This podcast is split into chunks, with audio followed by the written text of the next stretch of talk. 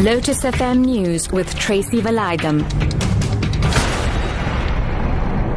Good morning. Passenger Rail of South Africa, PRASA, has encouraged passengers injured in yesterday's train crash to register for compensation at the Pretoria Station or Park Station in Johannesburg from this morning.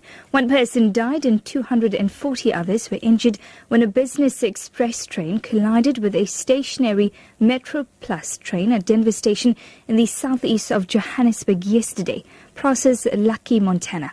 People will come through our offices we have set aside 25 million rands to be able to support those with minor injuries. And of course, that we will, will pay those between 7,500 rands and 15,000 rands. They don't need any lawyer. They can come directly to Park Station or Pretoria Station. We'll have a walk-in facility that we created and they'll be able to provide their injuries, the details, and we'll ask for medical reports from the two respective hospitals. The story may upset sensitive listeners. A man who allegedly ate his victim's heart after killing him is expected to be sentenced in the Western Cape High Court this morning.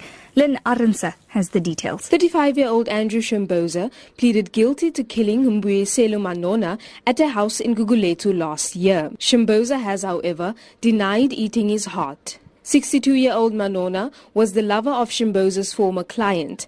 A psychiatrist, Tuviah Zabow, testified during sentencing procedures that Shimboza has no past psychiatric illness and is not mentally ill. A police psychologist, Hayden Nibbs, also testified that the accused had little chance of being rehabilitated. Moving on this afternoon, Professor Wim de Villiers, Rector and Vice Chancellor of Stellenbosch University, will be officially inaugurated today. He is expected to spell out his vision for the university while also addressing topical issues such as transformation. Earlier this month, students at the institution held a meeting on transformation on the back of the Rhodes Must Fall campaign. They held an open dialogue on issues of inclusion and exclusion on the campus.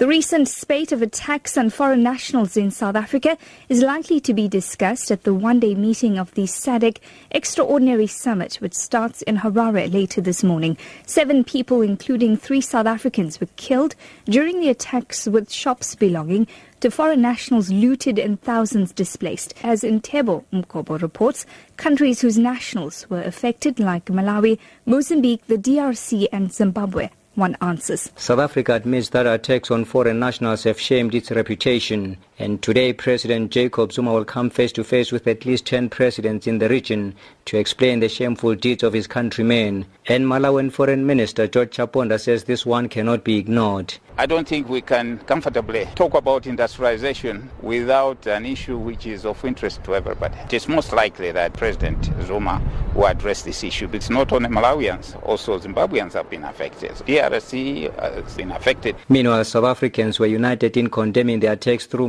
and social dialogues. Australian Prime Minister Tony Abbott says he deeply regrets the execution of the eight convicted drug traffickers in Indonesia. Indonesian President Joko Widodo has refused all clemency applications from convicted drug traffickers.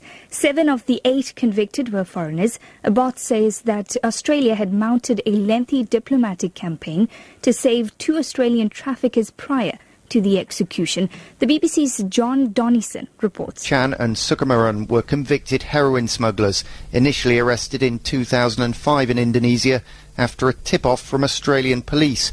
But over recent months, with their case prime-time viewing on Australian TV, people here have seen a very different side of the two young men, a side that showed them reformed and repenting, churchgoers who painted while in prison and taught fellow inmates philosophy and English the Australian Prime Minister Tony Abbott quickly announced he was recalling the country's ambassador to Jakarta.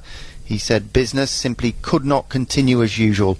Your top story at 8 Passenger Rail of South Africa, PRASA, has encouraged passengers injured in yesterday's train crash to register for compensation at the Pretoria Station or Park Station in Johannesburg from this morning. For Lotus FM News, I'm Tracy Valaydham. I'll be back with more news at 9.